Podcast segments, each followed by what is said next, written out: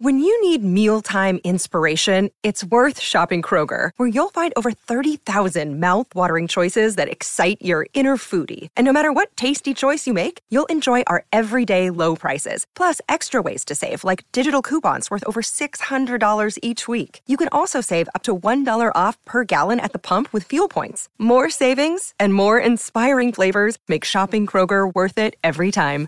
Kroger, fresh for everyone. Fuel restrictions apply. You know, Connor, it took Tom Brady 20 years to win seven Super Bowls. It has taken Bayern Munich, the winners today of the Club World Cup, 10 months to win six trophies.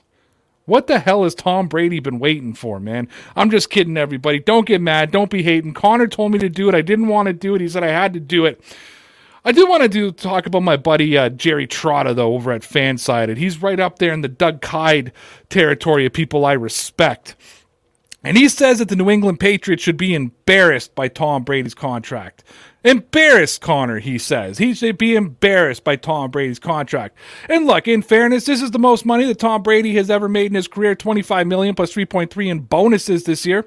But I do want to point out to everybody that Tom Brady willingly took pay cuts to try to build the team around him in the process, winning six Super Bowls. His wife is also worth a quadrillion dollars. So I think Tom Brady could afford it. I don't think he's on food stamps. I think the $280 million that he made when he was with the New England Patriots did him just fine. But what I don't like about people like Jerry Trotta is he goes out and he says things like, hey, look at Tom Brady's first contract, a six year, $60 million contract. How disgusting is that? Well, I want to say something. In 2005, when Tom Brady signed his first contract, the salary cap was $85.5 million in the National Football League. In 2020, it was $198.2 million. Jerry, so maybe you should get your facts straight before you try to twist things around and make your narrative. I don't like your narrative. You know what? It's your boy Ray. I'm with my boy Connor. Our girl Sarah's having technical issues. She'll be with us eventually. Welcome to the Dear Pats Nation podcast.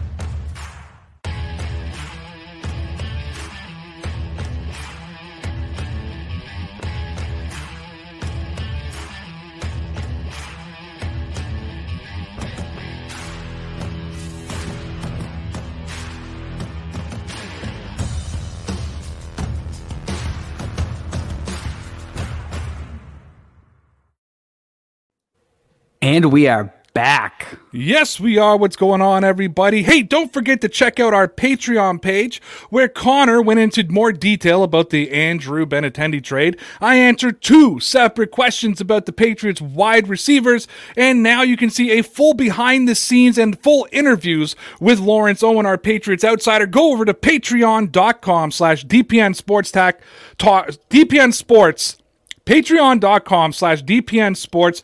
You get tons of exclusive content for just five bucks a month. Connor what's going on man? Sarah's having technical difficulties. Yep. she's restarting the hardware trying to get on it's just you and i right now. So before i get into our subject i really want to talk about today let me talk about this one with you man Mike Reiss came out and put out a bold prediction and said that jimmy garoppolo will be the patriots quarterback in 2021 Really? how did yeah how do you feel about that bro Wow, he said that today? Uh yes today Wow, I must have missed that. I did not see that. Um, that's pretty crazy because I actually respect uh, Reiss. He usually doesn't put out BS. So for him to say that, he, I think he must have either a strong inclination or like a legitimate source back in that. Um, so maybe that really is going to be what happens. I know it's all been speculation to this point, but until I hear somebody like him, for example, say something like that, I always think it's just us fans. But now maybe it really is going to be a reality. Um, I, I like Jimmy G. I think he'd be a good option. I, I don't know what other options they have at this point. if the Patriots were going to bring on Jimmy Garoppolo, would you rather wait to see San Francisco release him, or do you mm-hmm. think the Patriots need to make a move and trade for him? I think that they should wait to release him. What happens if they trade for him? Do they have to take on his contract how it currently sits? Yes. Okay, they would have to. what, he's what do you a- think? What did you Right, think was gonna? What did you think it was, Connor? So, because he's getting paid a lot of money right now, isn't he? Still, I know he signed that big contract, but if they cut him, it's like two million dollars, which is tons of money to us, but pennies in the terms of NFL money. Well, I'm on Spotrac, which is the uh, leader on contracts. So in 2021, he would carry a cap hit of 26.4 million dollars. That's a lot of dough. Yearly cash of 25. Yeah. And in 2022, he would ha- get cash of 25.6 with a cap hit of 27 million dollars. If the San Francisco 49ers were to cut him this year, it would cost them 2.8 million dollars in dead cap, saving them, you know, roughly say 23 and a half million dollars this season. Yeah. And it would only cost them 1.4 next year in dead cap, saving them yeah. You know, roughly 25 and a half million. So yeah, I mean, it's, you know, give That's or a lot of money for them to save.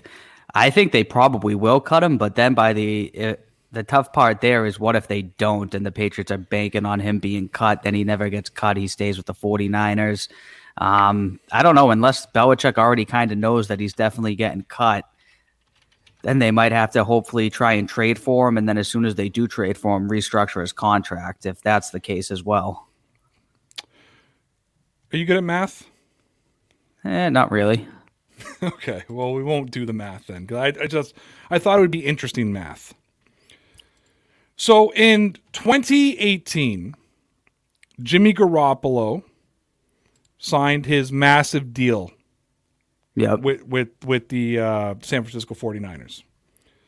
A five-year, 137 million dollars. A cap hit in 2018 of 37 million. Yearly cash. You know what he got paid in 2018? 41.9 Oh, my million goodness. dollars. Jeez, and he got injured what week one, Week Three. two? Week three. Yeah, he very played early. I remember. basically two and a half games and got paid forty-one point nine million dollars. Insane. Six six million of that was his base salary. So Yep. they probably saved a little bit of cash on that. He had a roster bonus of twenty-eight point eight million dollars. Oh, my And a goodness. signing bonus of one point five. That means when he showed up, he had a guaranteed uh, thirty million dollars. Yeah, they way overpaid based on those uh, two and a half games they saw of him here in New England. In 2019, he played a full 16. Yep, yep, and they went to the Super Bowl. Only had a cap. money. Only had a cap hit of 20 million. Paid Yep. him 18.6 million. So they got a way better deal in 2019. 2020, cap hit went up to 26.1. They paid him yearly cash of 24.7. Damn. He played six games in 2020. Yeah. There's a lot of concern around Jimmy Garoppolo and his injury history, and apparently that's why the Patriots aren't sold on him coming to New England. right. Would you are you concerned about Jimmy Garoppolo at that type of money? Yes, definitely, because the Patriots also have a lot of other places where they need to address um, positions where they need to spend money. Wide receiver, obviously, probably tight end, defensive tackle for sure. They need to figure something out with uh, linebackers. So they they have a bunch of spots where they need to allocate money as it is. So if they're going to tie up whatever it is, twenty five to thirty million dollars at the quarterback position, you want to know it's somebody who's a sure thing, not like Jimmy G, who, yeah, if he stays healthy, he'll probably be pretty good. But over the past three years, he's played a season and a half, basically. So if they're going to tie up all that money for him to hopefully play a full season and give up all the money they could spend at other positions, it's definitely risky. Yeah, and I think that's why if the Patriots were interested in either Carson Wentz or Jimmy Garoppolo, it'd be more Jimmy Garoppolo uh, because apparently the Patriots aren't interested in Carson Wentz at all. And I think it's because they're asking for a Matthew Stafford type of trade, Yep. and he's not. He's the same injury prone that Jimmy Garoppolo is. So that'll bring us into our next category. I was really wanted to do it with Sarah, but we'll let her jump in when she gets here. I can't. I can't skip away from the title of the show for more than ten minutes. Uh, PFF came out, I think it was yesterday, and put out an article talking about one thing that a team shouldn't do and one team is should uh, one thing a team should do. Yep. And what they said was is that the Patriots should liquidate their assets and start their rebuild. And the worst thing that they could do is bring in a mid-level quarterback, mid-level receivers and tight ends and try to go for it in 2021. PFF is saying, based on everything they're seeing from the Patriots from an analytical perspective, the New England Patriots basically need to tank the 2021 season. Right. Before I get into my questions, what's your overall thoughts on PFF's perspective? They're probably much more accurate than my fan optimistic feelings over here, where the Patriots go for it and try and win a Super Bowl and then probably just kick the can further down the road where the rebuild becomes harder and harder and, you know, more difficult as the, the road goes down. But they're probably correct. I just don't want to. I just don't want to do it for whatever reason. I want to see Belichick hopefully win another Super Bowl, and I don't think he's going to be around that long, but we'll see. So, if you were the New England Patriots and you were going to compete in 2021, I think we've talked a lot about like you'd rather see them compete. I want to see them rebuild. We've gone back and forth, but outside of the quarterback, we really haven't addressed like everything we want to see the Patriots do this offseason. Yep. What if they're going to go for it? What would you like to see them do? And start with the quarterback. What kind of what kind of quarterback do you want them to bring in? What kind of receivers are you looking at? What do you want them to do defensively? What do you want the Patriots to do to compete in 2021? I want to see them get somebody like Jimmy G, if if not better. I, although I think Jimmy G is probably going to be one of the best guys in the open market now that Matt Stafford's gone and Carson Wentz is basically out of the picture and then hopefully also draft the quarterback so they can play this guy for the next couple years and then have the rookie hopefully all groomed and ready to go. Wide receiver, I don't really want to see them draft a wide receiver. We've done that a bunch of times. I want to see them go out and get somebody who we already know is a solidified number one, Allen Robinson, maybe Chris Godwin, Corey Davis, finally trade for OBJ like we've been thinking about for so long. Um, I'd like to see them do something at tight end, whether it's draft Kyle Pitts in the first round, sign someone like Hunter Henry, maybe someone uh, a tier down, and then hopefully one of the two guys, either Keene or Asiasi from last season, will step up. Then I want to see them get a defensive tackle on defense. Linebacker, they might be able to wait because I'm hoping Hightower comes back. I don't see them really needing any help in the secondary, so I'll leave the secondary alone. But defensive tackle is very important. Hopefully, something at tight end, and then veterans as far as wide receiver and quarterback go. And from so you think that the Patriots should take a quarterback in the draft this year, even if they're going for it in 2021. So don't don't address the position like BPA best available or BAP best available player. You would rather them still bring in a quarterback, probably I'm assuming in one of the higher rounds, first or second round, and try to develop them into being the starting quarterback of the Patriots. Yeah, I mean, I go back and forth though, because I also don't want Belichick to take a quarterback just to take a quarterback. Because I know we're all pretty high on Mac Jones, thinking that he might be there at number 15. But for all we know, Belichick could not even really want to take him. So I don't want him to just take a quarterback just to take one. And I don't think he'll do that anyways. I think he's going to take whoever it is he's going to take.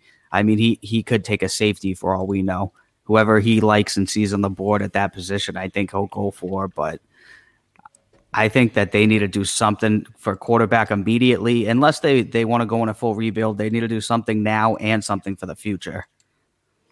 Okay, so question for you then. Yep.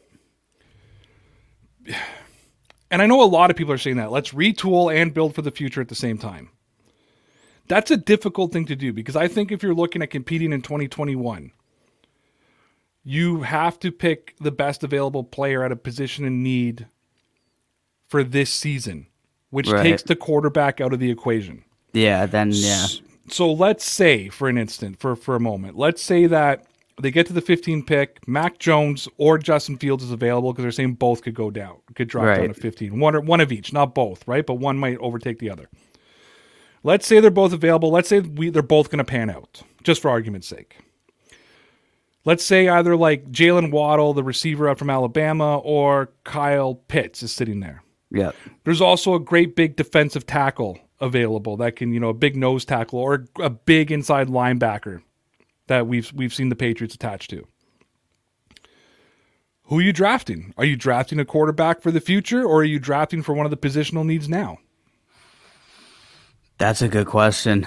I mean, based on what I've what I've been saying, I guess they'd they'd have to want to draft Kyle Pitts because that's who'd make the most immediate impact presuming that the quarterbacks wouldn't make an impact until a couple years from now, then I don't know. That would be them going with Jimmy G going for it this year, and then hopefully taking a quarterback next year at this point or in 2023, whatever it might be.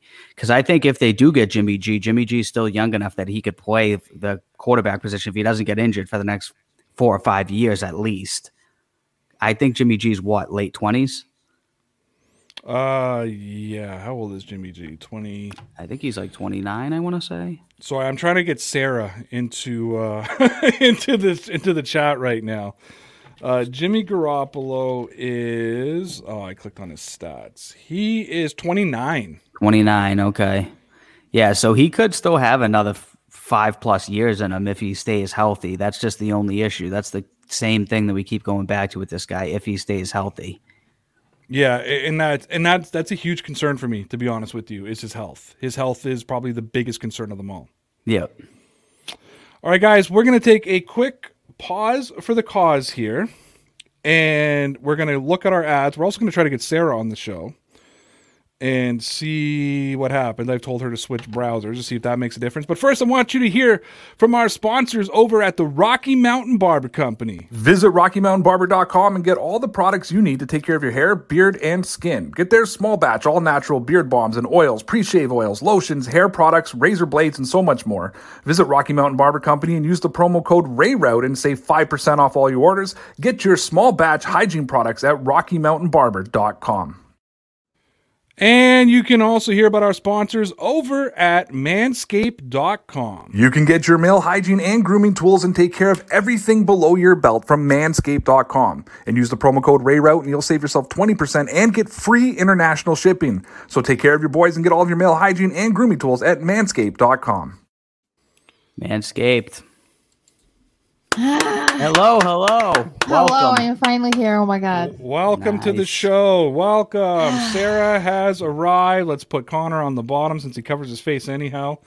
I do. But definitely repping the Manscaped shirt today. All right, guys. So yesterday we talked about uh, that ridiculous article about Robert Kraft needing to sell the team. Yes. We also got told that we're not objective, which is why. I It's saw now- a comment too that was talking some smack on YouTube too. Oh yeah, I there were. Oh tell yeah. you that. I saw that. Mm-hmm. It was Probably. a lengthy comment too, which was I just thought was funny because I was like, if it's if it's like a paragraph, you would think that it would be an accurate description about us. Then Some of them are multiple paragraphs. yes, Yeah, li- like ignore the haters, right? Let's not let's not get too deep into that on the show. Um, but what we do best on this channel is we try to find people, and we decided to add it right to the podcast. It's now time for an interview I did earlier today with our boy Lawrence Owen, an Indianapolis Colts fan, Yeah, buddy. on this edition of the Patriots Outsider.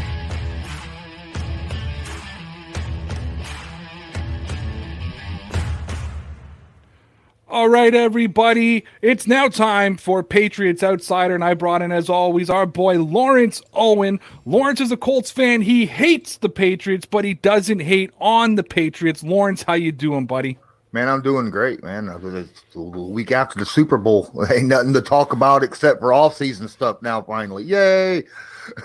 Well, we like to bring you in here. See, we get told we're too biased on the show. Sonner, Connor, Sarah, myself, Tyson, Gabby. Mm-hmm. We're all too biased. So we bring you in to give us an unbiased opinion. Mm-hmm. Yesterday, let, let me prelude it. Patriot fans are upset, Lawrence. Patriot fans are upset that Tom Brady won a Super Bowl, that Bill Belichick let him walk away. And yesterday on Chowder and Champions, written by Fansided, this guy, Michael DeVito, who I've lost all respect for, wrote an article and in the article said that Robert Kraft should sell the New England Patriots because of how they handled the Tom Brady situation. And you thought maybe that's a one liner? No, no.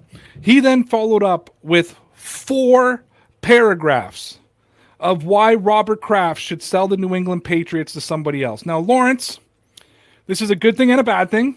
You're old enough to remember the 80s early 90s when the Patriots were the joke of the league. So let me ask you, a Patriots outsider, should Robert Kraft, the man who turned this team around, sell the New England Patriots because Tom Brady won the Super Bowl? That's a ridiculous statement. I, I can't believe he even said it. This is this is a guy again. I think it's just wanting clicks. Uh, sell it. I mean, come on. First off, from what I'm understanding, Brady wanted out. It wasn't had nothing to do with trying to keep him. He wanted out anyhow. And secondly, no disrespect to Tom Brady, greatest quarterback in the history of the NFL. There's there's no debating it now, right? You know, seven Super Bowl rings. I get it. He's he's now has what the most touchdowns combination with a receiver in a Super Bowl history, right? Also with Gronk. So yeah, uh, I get it, but at the same time, as I said, no disrespect to Brady, but I think with the team that the Buccaneers had, a good, solid quarterback who didn't turn the football over, any good, solid quarterback, even Fitzmagic, could have won the Super Bowl with that team. Now, Fitzmagic, you you just upset a lot of people. But here's the deal a quarterback like Fitzmagic being on the team would not have brought in all those extra free agents to the team, so it wouldn't have been the same team with Fitzmagic as as it was with Tom Brady. So the name of Tom Brady brought those people, but the fact of the matter is that the run game and the defense won that Super Bowl. So Robert Kraft should not be selling the New England Patriots. Absolutely not. I mean, my good, this is the huge difference between what the Tampa Bay team looked like this year and the New England Patriots. And it's not because, I mean, good lord, uh, Bill Belichick is out there busted his butt for what 20 years, uh, winning Super Bowls after Super Bowls after going to Super Bowls all year, year in, year out and they have one down season because the the quarterback that they've had for the last 17 years or something 20 years i don't know uh decided you know what? I want to go somewhere else to get out from underneath a shadow. Come on man. You got to give this guy a little bit of time to to these two guys bill belichick and robert kraft to, to build this team back and see what they can do. Yeah, and you know, so because of the Super Bowl, primarily Gronkowski catching two touchdown passes, Antonio Brown cat, you know, Patriots legend Antonio Brown catching a touchdown pass. A lot of Patriot fans turned around and said, you know, if Robert Kraft would have let go of his ego and re-signed Antonio Brown this year, and if Bra- Belichick would have just said kept Brady, he could have got Gronk to come out of retirement, and they could have done this together. But what, in my opinion, what I think Patriot fans are forgetting is that the Patriots didn't have Mike Evans, Scotty Miller, Chris Godwin, uh, you know, all those kind of guys. Could the Patriots have competed and went to the Super Bowl with just Antonio Brown and Rob Gronkowski? I don't think so. I don't. Did you watch uh, the offense from last year for the Patriots? I mean, I I, I don't think so. I really don't. Um, you also got to remember yes, the Patriots got a good defense, but their front seven needed help this year. Right? I mean, they did. They didn't have a Ndamukong Suh and a Barnett on that team. You know, they the Tampa Bay front seven is what kept Kansas City from turning field goals into touchdowns. And that's that's exactly what happened that game. It, it has nothing to do with uh, whether Tom Brady or Rob Gronkowski or, or Antonio Brown is on the team. Well, Lawrence, I think you came in and talked some sense. Uh, you infuriated two fan bases at the same time. You also complimented Bill Belichick, so you infuriated your own fan base at the same time, because we all know the Dungy Bel- the Dungy Belichick beef but we really appreciate you having you on. Uh, before we get back to the podcast, why don't you tell the people where they can find you? Oh, you can find me on Twitter at Colts underscore law, and you can find me on YouTube. Uh, Lawrence Owen, L A W R E N C E O W E N, or you can just type in Colts Law on YouTube. I'm there as well. And if you all are interested, Lawrence puts out every Friday on Dear Pats Nation a film room. This week he's doing it on, I think, the most popular free agent prospect a Mr. Allen Robinson. Is it going to be sweet or what? Oh, I, he's my favorite wide receiver free agent. I mean, come on. So check that out tomorrow, 10 p.m. Eastern Time on the Dear Pats Nation channel. And let's get back. Uh, I've always wanted to do this. Sarah, Connor, Ray, back to you. And nice. we're back. so I got to ask you guys because I think you saw my face. What was your reaction when he said Fitz Magic could have won the Super Bowl with the Buccaneers. Oh boy. mu the same reaction as you, basically.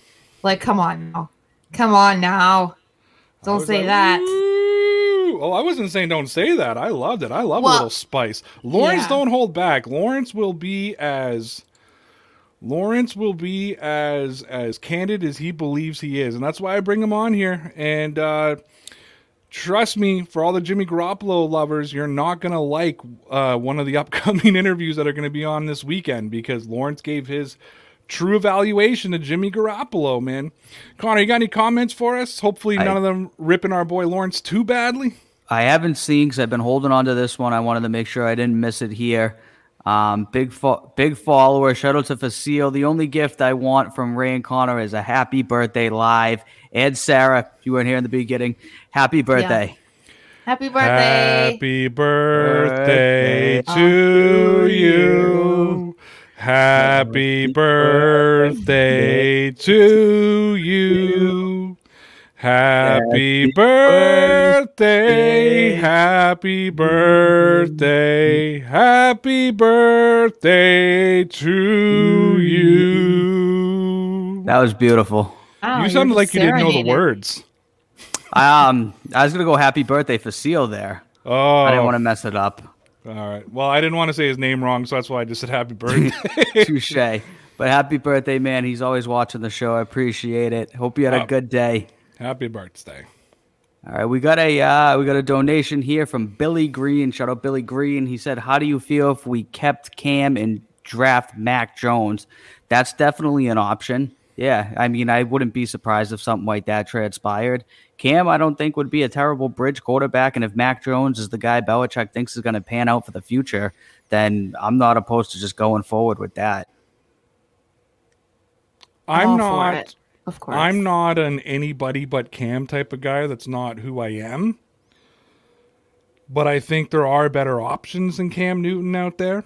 Yeah, Um, I would definitely, you guys know how I feel about Mac Jones. That's definitely my guy in the draft. So I'd be thrilled if they got him.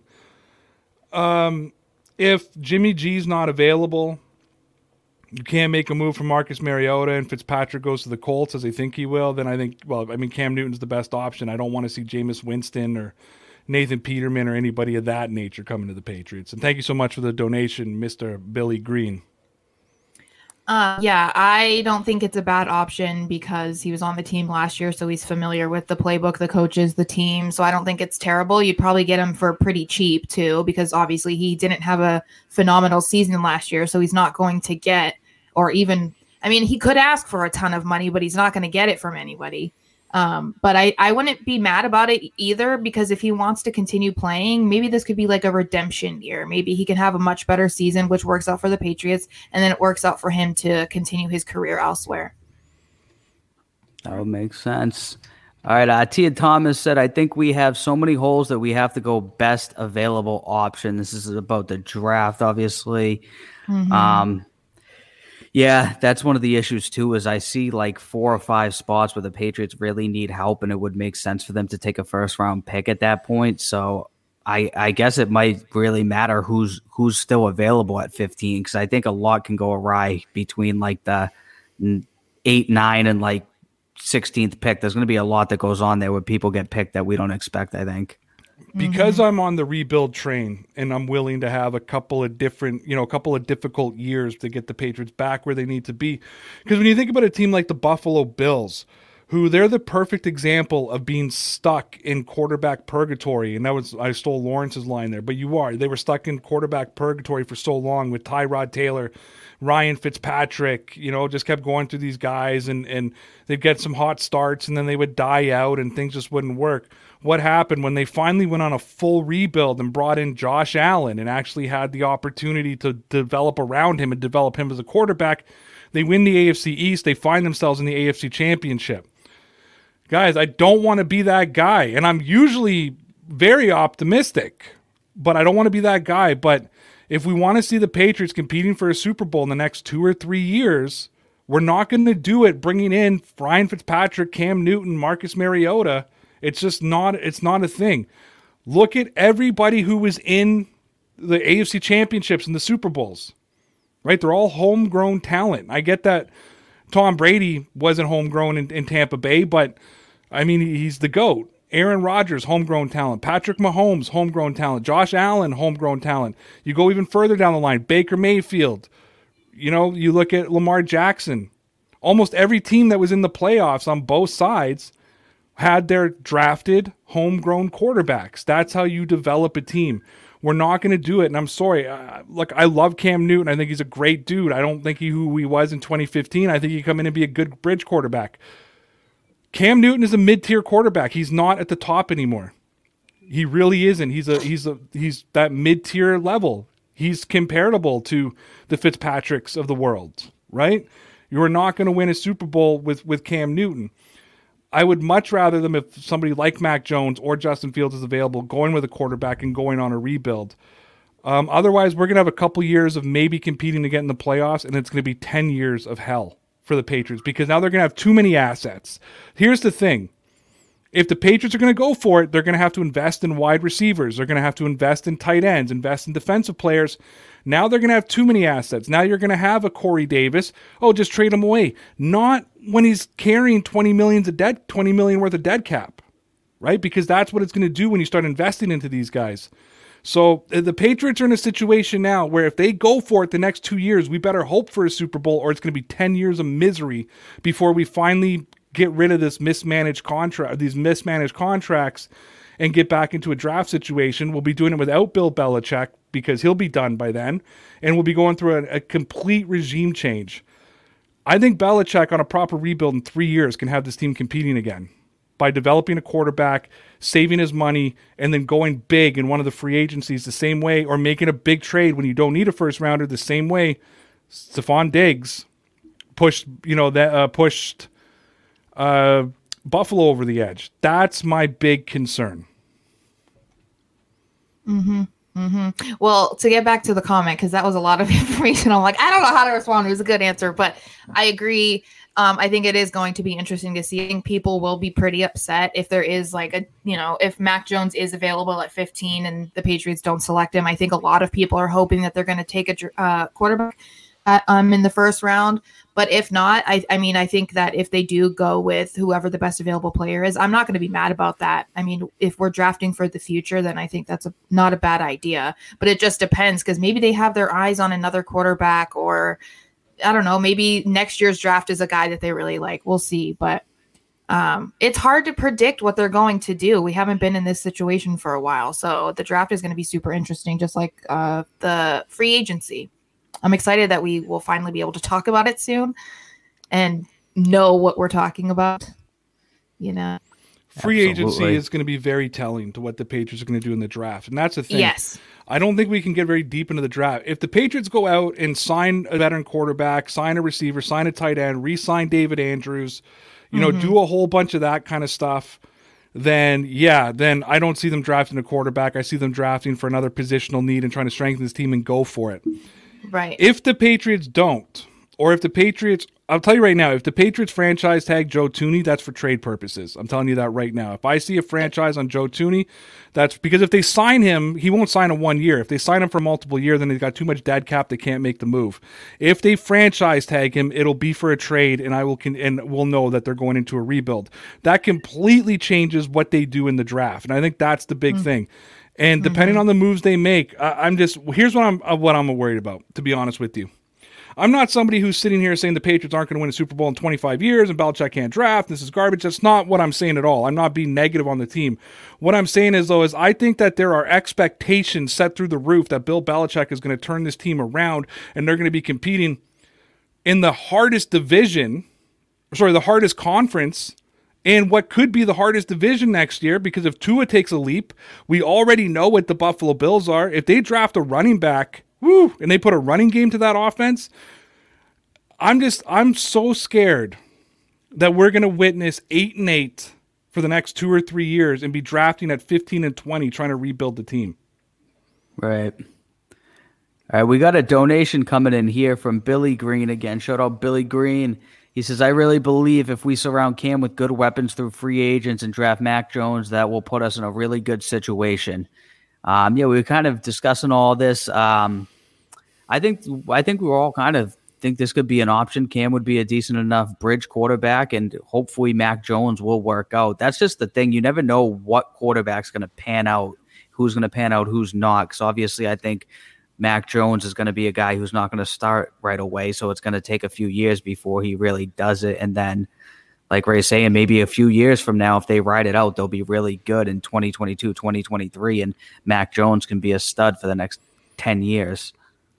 I also want to point out, too, that Justin Herbert wasn't ready for the NFL this year, according to a lot of experts as well right? That yep. he was going to be, even though he was fifth, he was going to be more of the project, and he was going to be more of a guy who you know, the rookie of the year, that guy, he was going to be a project that that the LA was going to have to be patient with as they try to move him in. That's why Tyrod Taylor started this season. Right. Well, and I um as far as Cam goes, I would like to believe if they or I'd like to think that if they want to go with him again this season that they'll sign him relatively soon or soon much sooner than they did um, I would assume before the draft for sure. And I think that that'll be beneficial for both the team and for Cam. Maybe if he knows where he's going, he's familiar, like he's he understands the expectations better. I can't speak for his throwing because everyone wants to talk about he throws into the dirt and blah blah blah blah. Can't speak to that, but hopefully he won't have any shoulder issues. He won't have any other health issues. Like I think they said his abdomen, and then of course um, the illness that he had at the beginning of the season so um, yeah, but I I don't think that's a bad idea. I think that's what a lot of people are kind of hoping for because there really aren't big names that seem attainable as far as quarterbacks go that the Patriots could get. At which point do we put Cam Newton in the Jimmy Garoppolo category? Hmm, that's tough. I look at them similarly. I'm apprehensive towards both of them. Jimmy less for his play and more for his health, and Cam more for if he repeats what he did this season. I think we're going to be in trouble next year, regardless. It's just going to be a lost season. Okay, but um, let's say that his let's say the balls in the dirt, which weren't prevalent at the beginning of the season. Yep. Let's say it's because of injury. Mm-hmm. He did have a bum shoulder, did have a bum abdomen, you know, and, and did have a hurt abdomen. Well, good English, Ray. he's always hurt. He's mm-hmm. the same reason that we're apprehensive about bringing in Jimmy Garoppolo, right? Mm-hmm. It's the exact same situation. It's a guy who's always injured. Okay, he didn't miss games because of injury this year. He he did because of COVID, but he he didn't miss games because of injury. But if he played injured and that was affecting his throwing motion, that was affecting the way he was moving in the pocket, you know, maybe it wasn't pocket awareness. Because at the end of the year, Connor, that's what I talked about a lot. Like I was getting very concerned with his pocket awareness. How a guy with legs like that was just getting sacked and holding onto the ball so long and not running through the holes. But maybe he was yeah. hurt and didn't want to take those hits and those runs, you know, with with his injury issues. Again, though, I, I if we're apprehensive, we just sat here, Connor, and you said like I'm really worried about bringing in Jimmy Garoppolo because of his injury history. It's the exact same with Cam Newton. You know what I mean? And that's I think where where my concern comes in with Cam. If we're going to put it all to injury last year, maybe it was, maybe it was because we didn't see the bad throws at the beginning of the year. It went as the year went on, but that's just typical Cam Newton, is it not? Yeah, um, yeah, he's been he's been injury prone a little bit as well. So if they're going to go that route, then I they're going to need to draft a rookie because they're going to need somebody else to go to. Or, I think also, or, or the... it'll be Stidham season, or Mac yeah, Jones yeah. will will you know if if one of those if they bring in one of those two and they get hurt, I could see Jarrett Stidham starting a lot of this season as they try to develop and not put the other quarterback into the position where he's going out and getting his ass kicked and, and kind of getting ruined that way, right?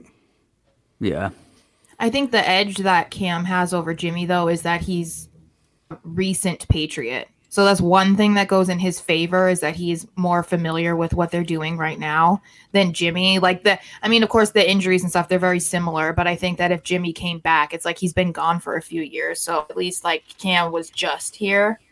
So it's it's funny because I I'll be honest with you, I think the exact opposite. Okay. I think I think Jimmy Garoppolo. I think that Josh McDaniels would be more comfortable with a Jimmy Garoppolo because he can run the system he wants to run. Right with Cam Newton, right.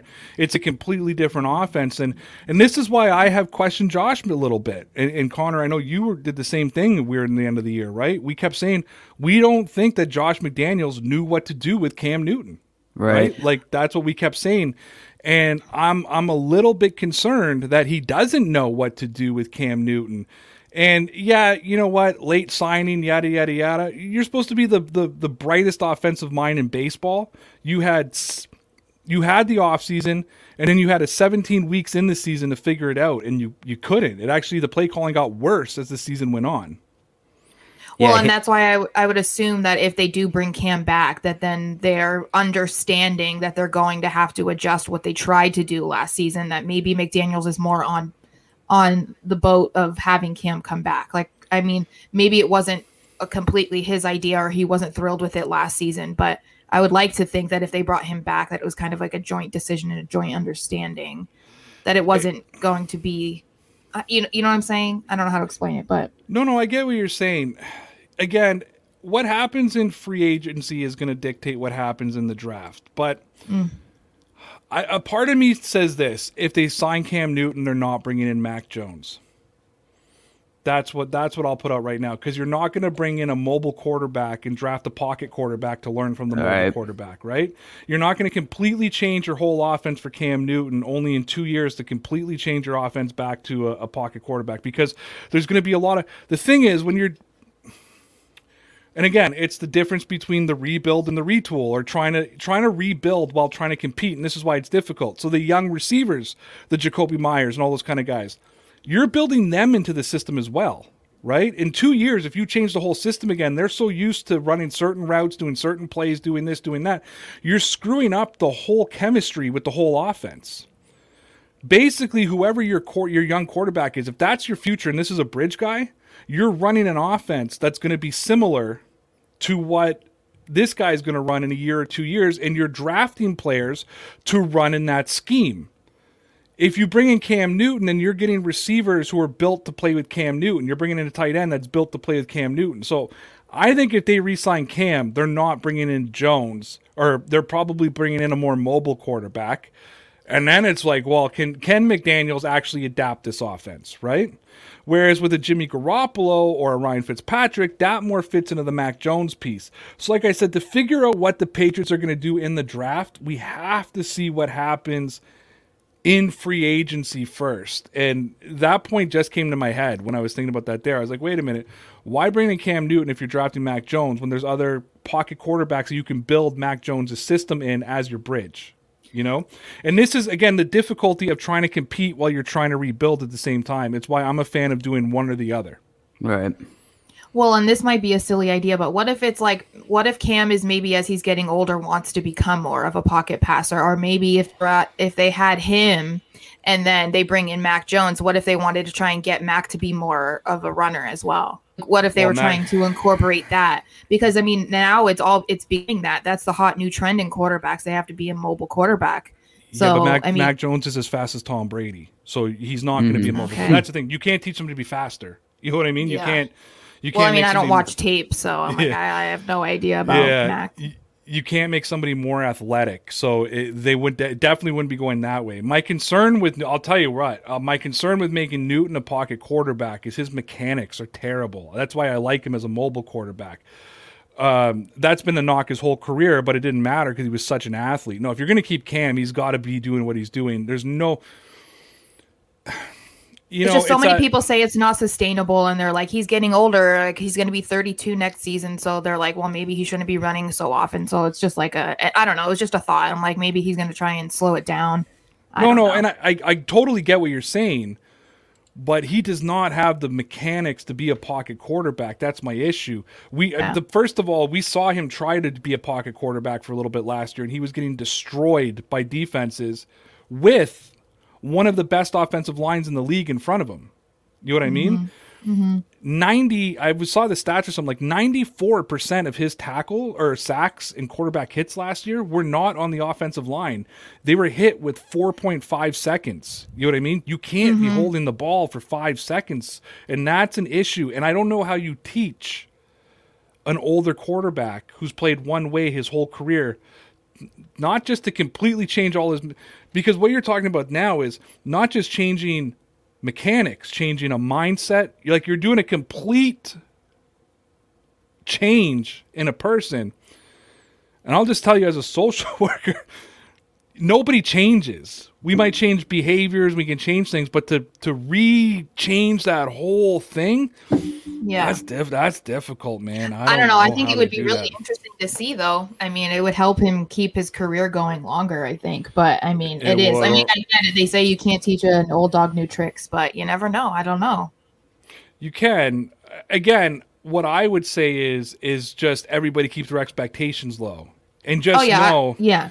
If that's what they're doing with Cam Newton, bit, oh, oh my God, be prepared. Uh, you know what? It could work.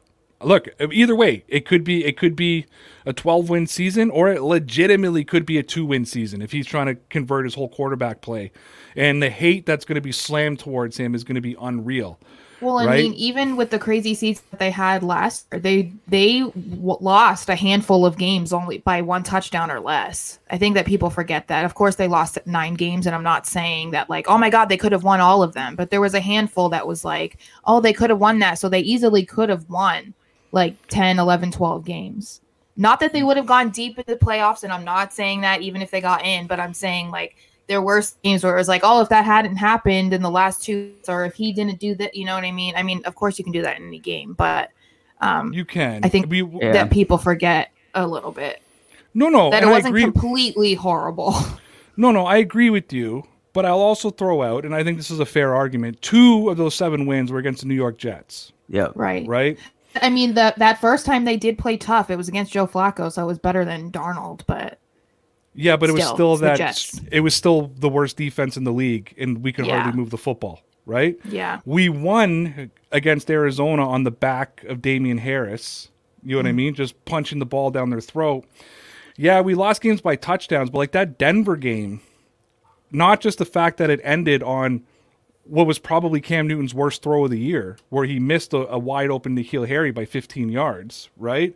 But also just they couldn't move the football. The Raiders win, Connor. That was when you and I came on after that post game and went, "Ooh, what happened to Cam?" Right. You know what I mean? And they won that game, but we went, that didn't look like the Cam from last week. You know what I mean? Like that was that was a brutal that was and but that was Damien Harris's breakout game. And uh, what's his name? And the Burkhead had an amazing game that game, runs and passes and that kind of thing.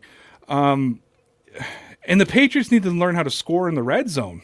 You know what I mean? And that, that that was an issue as well. So yeah, there's games we should have won, but I think in retrospect, there's games we probably should have lost too. Yeah. You know, so oh, For it, I think sure, yeah. so I think the seven wins was kind of reflective of what the Patriots were when you think of it objectively. I'm much more of a homer in the during the season because that's when my passion is at, at a at a, a, a front. Now that we're starting to get into February, this is when I've had time to digest the season and rewatch things, and I start looking at things and I start going, oh, like I watched that San Francisco game again last week, and I I was just Oh, like, I, pathetic. not just Cam, the entire team, and you saw the holes in defense. You know, you saw J.C. Jackson and why I have concerns of him being a number one. And I've watched three games where I have concerns where J.C. Jackson was taking on the number one guy and he didn't look great. Right? Yeah. Like there's, there's, there's, you know, the same way that guys like Mohamed Sanu build off of guys like Julio Jones, there's a way that guys like J.C. Jackson build off of guys like Stephon Gilmore. You know, um, it, it's you know you think about the, the 2014 Super Bowl. Malcolm Butler, the hero, has a great game against Seattle in the Super Bowl.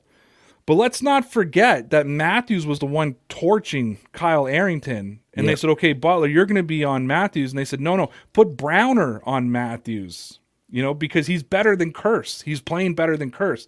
So they didn't trust Malcolm Butler to take on who was probably the best receiver on the day. They put him on Kearse. And Bra- Browner went over and took him. And then the, for the interception, if you guys all watch you can see Brandon Browner telling Butler, don't let them undercut. You know, we're going to do this. And again, shout out to Ernie Adams, who saw that play coming like a week before it happened. Yep. Guys are good by the players around them. I've said the same thing about Jules, right? Um, so I want to see if my dog would bark. Um, I say the same thing about Jules, though, right? Is he a different receiver without Gronkowski on the field or without, you know, Amendola on the other side or somebody to take the pressure off of him, right? Mm-hmm. It, it's it's what's J.C. Jackson without Stephon Gilmore? Unfortunately, what we saw was good, but it wasn't great like we see when Stephon Gilmore's on the field. Right. You know what I mean? Yeah. And, and that's that's the concern I have. Mm-hmm. Like the Jets, right? He got torched against the Jets. He reminds me of, um, in a way, of Duron Harmon. Wasn't the best safety on the team by far. Patrick Chung and Devin McCourty were ahead of him, but Duron Harmon was the closer. He always came up with the interception at the big time. did. You know, and that's what J.C. Jackson reminds me is the cornerback. He's the guy who, when the Patriots need a turnover, he's going to get that turnover. But I think Yeah. if he if he had to take on DeAndre Hopkins for a whole game, I don't know. I don't know if he can do it. Right. Mm-hmm. All right, let's do one more comment. All right, we have a donation from Ross here. It says happy birthday, Facile. Tampa would have won with Binsky. Who's Binsky? Trubisky. Oh, I'm Trubins- assuming. Trubisky. Wow, what now I'm we're getting now we're getting now we're getting Whoa. crazy. See, that's getting personal. Now That we're is getting, now we're getting crazy. All right, we got to cut to ads, guys. Thank you very much, Ross, for, uh, for keeping us employed. Yeah, buddy. Right, guys, really quick time out here to hear from our sponsors over at fcustom.com and then one minute and 33 seconds of the worst music in the world. But hearing me talk about our Patreon page where we put out exclusive content, early content, four videos posted between yesterday and today. And Connor will be doing something tonight, right, Connor? That's right. He didn't know, but I'm telling him because people are paying for it, Connor, so we have to be consistent, right? That's right. We Connor and I have personal business conversations live on air. Ladies and gentlemen, hear from our sponsors over at fcustom.com. Fcustom.com is your spot to find the best custom baseball, basketball, and football jerseys. Choose from hundreds of designs and colors and customize the jersey any way you want. Use the promo code RAYROUTE and save yourself 10% to get the best custom jerseys at fcustom.com. Hey, if you enjoy the lighthearted, wholesome content that you get from the Dear Pats Nation podcast, YouTube, and Facebook page and wish that you could get more, you are in luck because Dear Pats Nation has launched our Patreon page. We didn't add any ridiculous tiered levels of support. And we're not asking you to pledge 20 bucks a month. For five bucks, that's right, five bucks a month, you'll have access to daily exclusive Dear Pats Nation videos. You'll get traditional vlogs from Connor, Sarah, and I talking about the Patriots, the Celtics, and the Red Sox, but we'll also have exclusive interviews, behind the scene footage, bloopers, early views of videos that aren't available on YouTube, live streams exclusively for Patreon members, and that's just scratching the surface. We're not going to make you pay a monthly fee if we're not committed to adding and making it the best possible experience for you. We're not in this to get rich. We're not in this to rip you off. We just want enough to pay our bills. And being able to create on Patreon is just one way we're trying to do it. So please come check out our check out our Patreon page over at www.patreon.com slash DPN Sports. We've also left the description in, we've also left the link of the in the description of our YouTube and Facebook videos. We don't think you'll be sorry. So please, at the very least, at least go check it out. And if you don't want to sign up and you don't want to pay, that's all right too. We ain't mad. You can still expect us to be here streaming live every Sunday through Thursday at 9 p.m. Eastern Time. But if you want to get more, go check us out over on Patreon. Yeah, buddy. All right. So I need you guys to know something. Uh oh. Prior to us clicking play, I worked really hard today. I had five Patriots headlines I wanted to get through, eight Red Sox headlines, Sheesh. Oh wow. two Celtics headlines, an NFL headline, Ray's useless rant, Sarah's homer take, and player profile. And we are 53 minutes into the podcast, and we have covered two headlines from the Patriots headlines. So I think we're going to go into Sarah's homer take. I have a tweet I'm going to read to you, and I want you to give your best response. But first.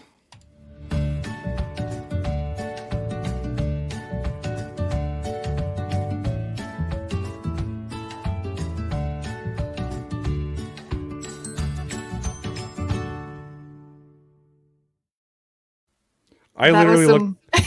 I literally nice looked. music. I literally looked up Homer music, and that's what came up. so That was so nice. Very um, uplifting and Homer like. I appreciate it. Thank you. that was you. I wanted. I was trying to get a thumbnail together today that was like like a nice home, and I wanted like a nice sunset coming in, you know. But I just I put that together about five minutes before the show, so really really quickly. But I'm gonna make that. that that's the music. Ain't getting away from that. But I'm going to. Make No, I it- love it. That's I'm going to good. make the graphic much nicer. Anyways, Christian Fauria today said it will be 25 years before the Patriots get back to the Super Bowl. Sarah, what's your homer take on that? I feel like my my easiest homer take would be like, no, Cam Newton's taking us to the Super Bowl. No, I don't think that's true. I mean, we have Belichick. There's a good system there. Um, there was another rumor that they were. I, I don't remember who said it, but um, that uh, Belichick's retiring in a year or so, and that they're gonna be handing the job off to. Um, oh, I, why can't I think of his name? the one who the one we Patricia, Patricia, and that I didn't like that. But we have Belichick, he's the goat coach. I'm sure they're gonna figure something out. It might be five years, but I mean, we just had 20 years of greatness, guys. You got to be appreciative of that. So we got to take some losing seasons, but we're gonna be fine. Okay, even if it's not with Cam, and that's like my my biggest homer take. So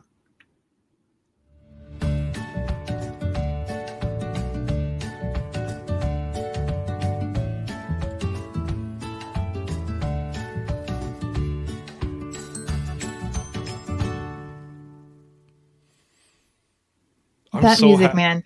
I'm so happy with that music. When I put up Homer music and that's the music, like there was four options, and when I clicked on that, I was like, I just I had visions in my head of what I could do with the graphic, and I just I got so excited. That was good. I appreciate it. I like it. So we're gonna skip Ray's useless rant tonight. Number one, the subject isn't that great. Number two, we're like seriously, seriously tight on time. But I have to ah, see. Okay, so we have to go to a Patriots headline because I need to go through this headline so we can set up player profile. Okay. so I think you both know this by now. I'm not a fan of Asante Samuel. You know the guy, the cornerback who dropped an interception in the Super Bowl, and the very next play led to a uh, particular helmet catch that Did. blew up the the perfect season. Do you guys remember that? Do You guys remember that moment? Yeah. Yep. Unfortunately. I still remember my mother's wail. So So I hold Asante Samuel personally responsible for the Patriots not going undefeated that season. I didn't before, but he ran his mouth forever plus a day about, you know, how bad Belichick is and blah blah blah blah blah. So he was on a podcast, and did you know that Bill Belichick had called him after the 2007 season. Now, one thing that I read about Asante Samuel was apparently he never bought into the Patriots way. He didn't believe in the Patriots way. Believed he could win a Super Bowl anywhere else. He won a couple of them, I think three of them actually with the Patriots, two or three. Believed that he didn't have to buy into the Patriots way. He could win it anywhere else. He signed with the Eagles. He didn't win a Super Bowl again after leaving the Patriots. Played six more years. His career fizzled out. Now he's an asshole on Twitter. But he apparently, Bill Belichick called him in 2008 and said, Hey, I'm going to franchise tag you. And he said, If you franchise tag me, I'm going to fuck this team up. okay. Such a great guy, isn't he? Isn't he? And they put him down as an all time Patriot. Hmm. And he told Bill Belichick, I'm going to see, this is where the left hand doesn't talk to the right hand, right? How do you put a guy, how does he get on the all time list? Yeah. It's probably just because he, of the time period he was on the team, and like he's a name people know, and he had some other moments, I guess. But I don't know. I, I mean, that's my most memorable thing though, is the helmet catch. Like that's the thing that I'm always going to remember him for. So like that series of uh events there. So He was an overrated secondary player who played with on one of the best secondaries in the world. And that's why he gets all the credit. Never forget, people, that Asante Samuel is fully responsible for the Patriots' perfect season never happening. And that is a perfect tie in to everybody's favorite game show.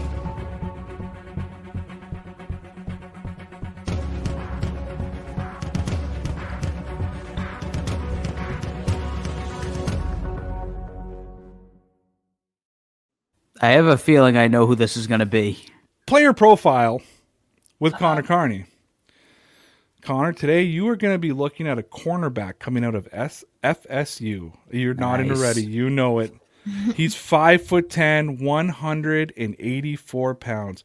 My God, I want this man to be a New England Patriot for one reason and one reason only. Connor, tell the world what you know about Asante Samuel Jr.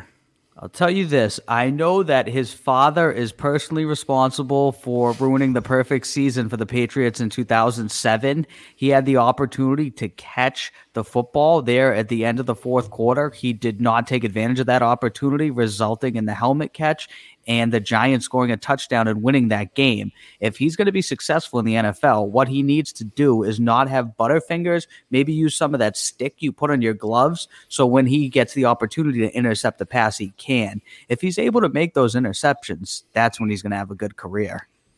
Do you think his father would be happy if Bill Belichick drafted him? No, I think his father would actually be upset, just kind of like uh, when his kid doesn't get to play when he's in like Pee Wee's. He's going to be with the angry father on the sidelines. Would it be nice to see him get drafted, make the squad, and then be a healthy scratch for his five years of his career? It would be funny. It would be funny, but I know how nuts everyone would go about it, and they would all blame Belichick. I feel like. Do you think Belichick has a big enough ego to draft Asante Samuel Jr.? I don't know where he's expected to go, but maybe if he's there in like the sixth, seventh round, then yes. Uh, I think he might. He'll be higher than that. Yeah, I don't think he'll do it then. I don't think he'll do it unless he actually wanted the kid, and I don't think he's gonna. But what if he's a really good cornerback? Well, you should know. Is he a really good cornerback? Again, man, it's it's gonna depend. He's if he follows in his father's footsteps when he did, you know, made the interceptions and covered people well, then he's gonna be a good cornerback. But if he's dropping the interceptions, he's not covering people, and he's being, you know, not following the Patriot way and being bad in the locker room and, you know, just as a player outside of the game, then it, he's not gonna have a good career. Is there a possibility that he could blow a perfect season for the Patriots if Belichick drafted him? There is. There always is that possibility. I would say it's a it's a small possibility, but it's definitely a possibility. But you think it could be in his genes? Yes, that's one. That's the type of thing. You either have the clutch gene or you don't. Have you actually? I think because you said I think I know who this is. You'd actually heard of Asante Samuel Jr. prior to this, right? I had. I did know Asante Samuel Jr. was coming into the league.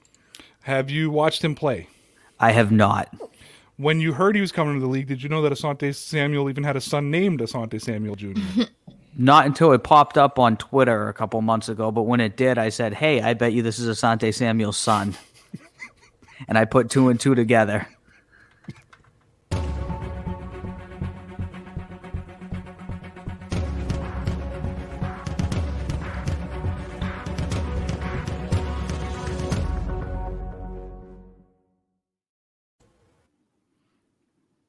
Good luck to us. Good luck to Asante Samuel Jr.'s son.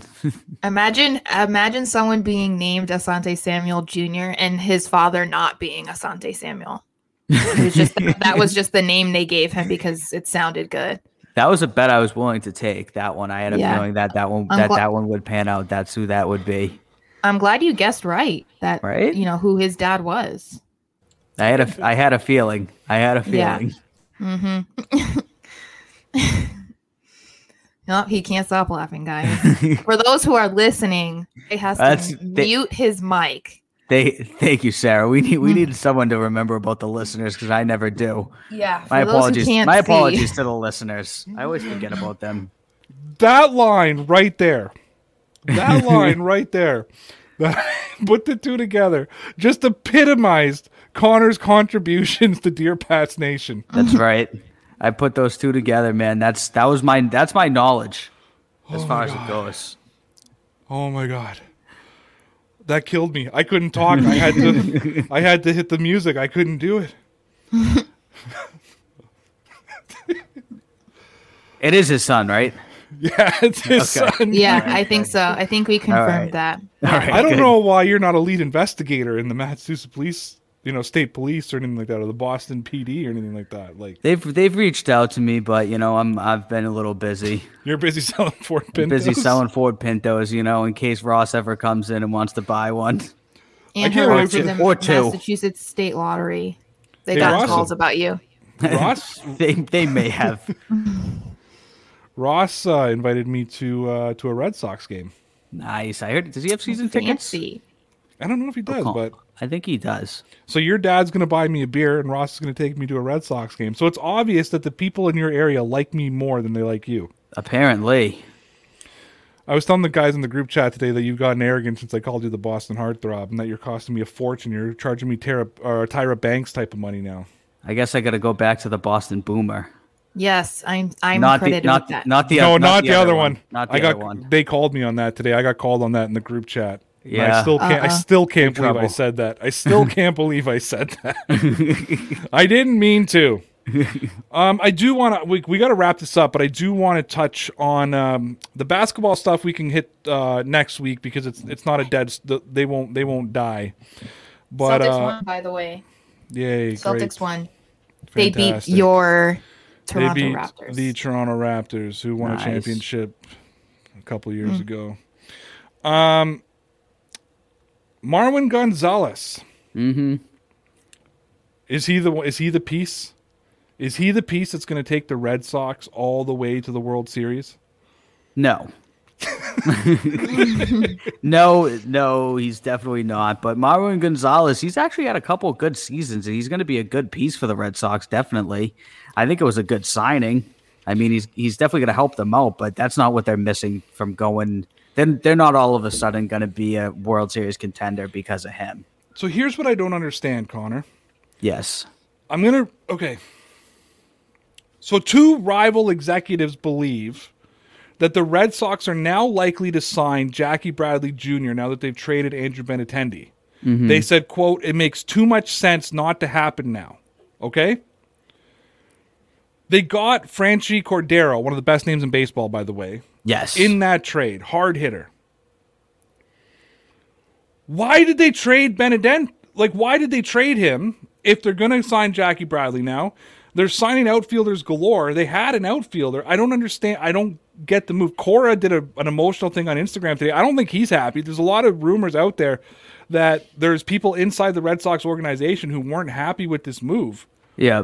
I, I'm Can I- sorry. I don't Can get I say this one, thing really quick too about JBJ? I read something that a, a player that they just signed, and I can't tell you who it was because I'm not a big Red Sox fan, but they said that he took JBJ's number, so it's Yeah. looking like they're not bringing It- JBJ back. It was Franchy Cordero. They gave him JBJ's Okay. number.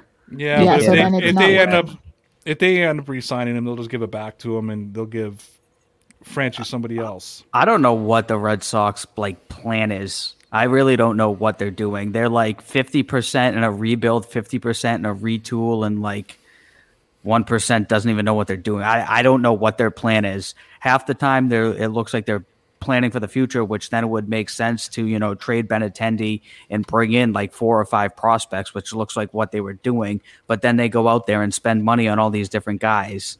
You know, they signed they signed Kiki Hernandez too. They signed uh, one of the pitchers who they paid about ten million bucks. I forget his name. I think it was Richards. So it's like they're they're signing people for this season. You signed the Japanese reliever.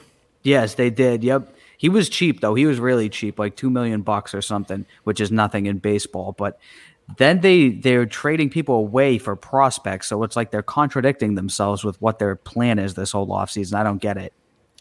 So what was it like? When was it? Two years ago or three years ago, the Red Sox won the World Series.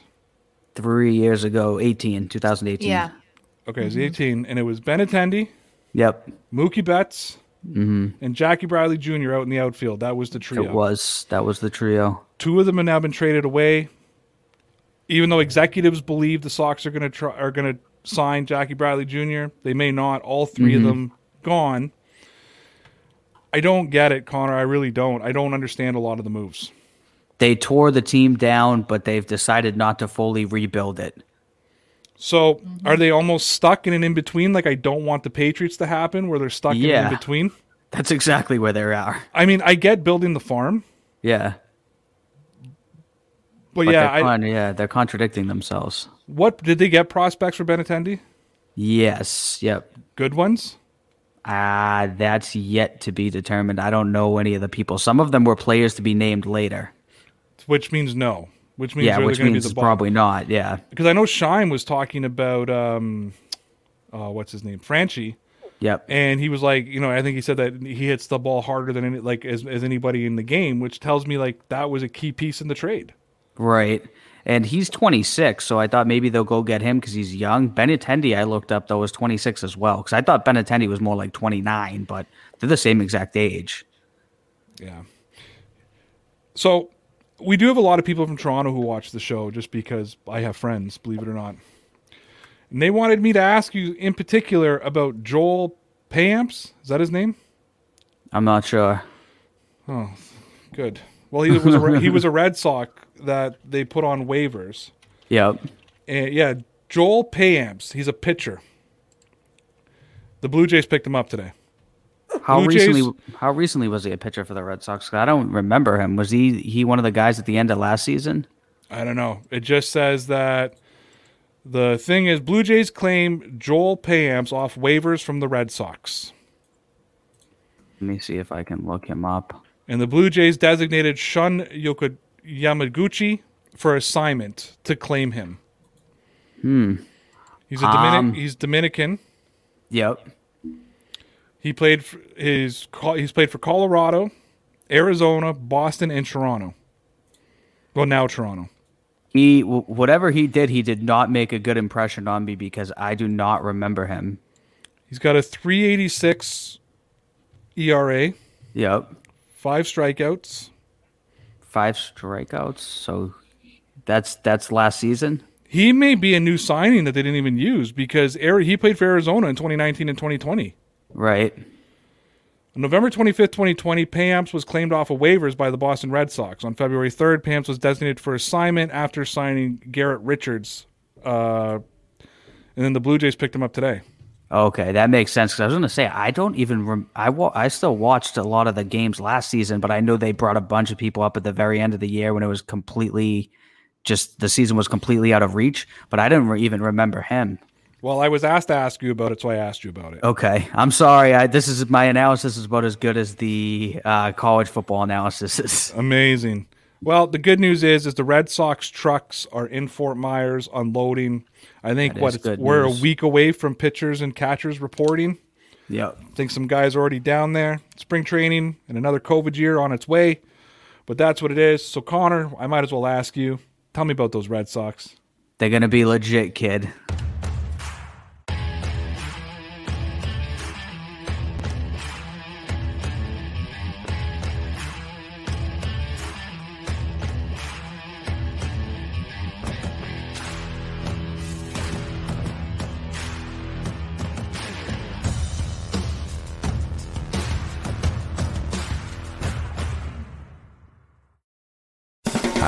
Woods, and I'm shining a light on music and the rock stars who make it. He just was one of those people. He, he stood out. He was a magic guy. He really was a magic guy. All, we all have faults. He had the same amount of faults as we all have. This was before Led Zeppelin. Robert was full on. I mean, he was Led Zeppelin without the band behind him. He had the hair, the jeans, the whole thing, you know. And he was amazing. The Records and Rockstars podcast, heard around the world and yours to hear wherever you get podcasts. All the episodes from JeffWoodsRadio.com. Come on, let's go to the blue hotel. I wanna live at the blue hotel. The podcast that goes everywhere the imagination dares. It's for the open minded, the pleasure seeker. It's Jeff Woods with the new podcast about relationships and sexuality, theme based with special guests, the Blue Hotel Hotline, and every episode climaxes with an adult bedtime story.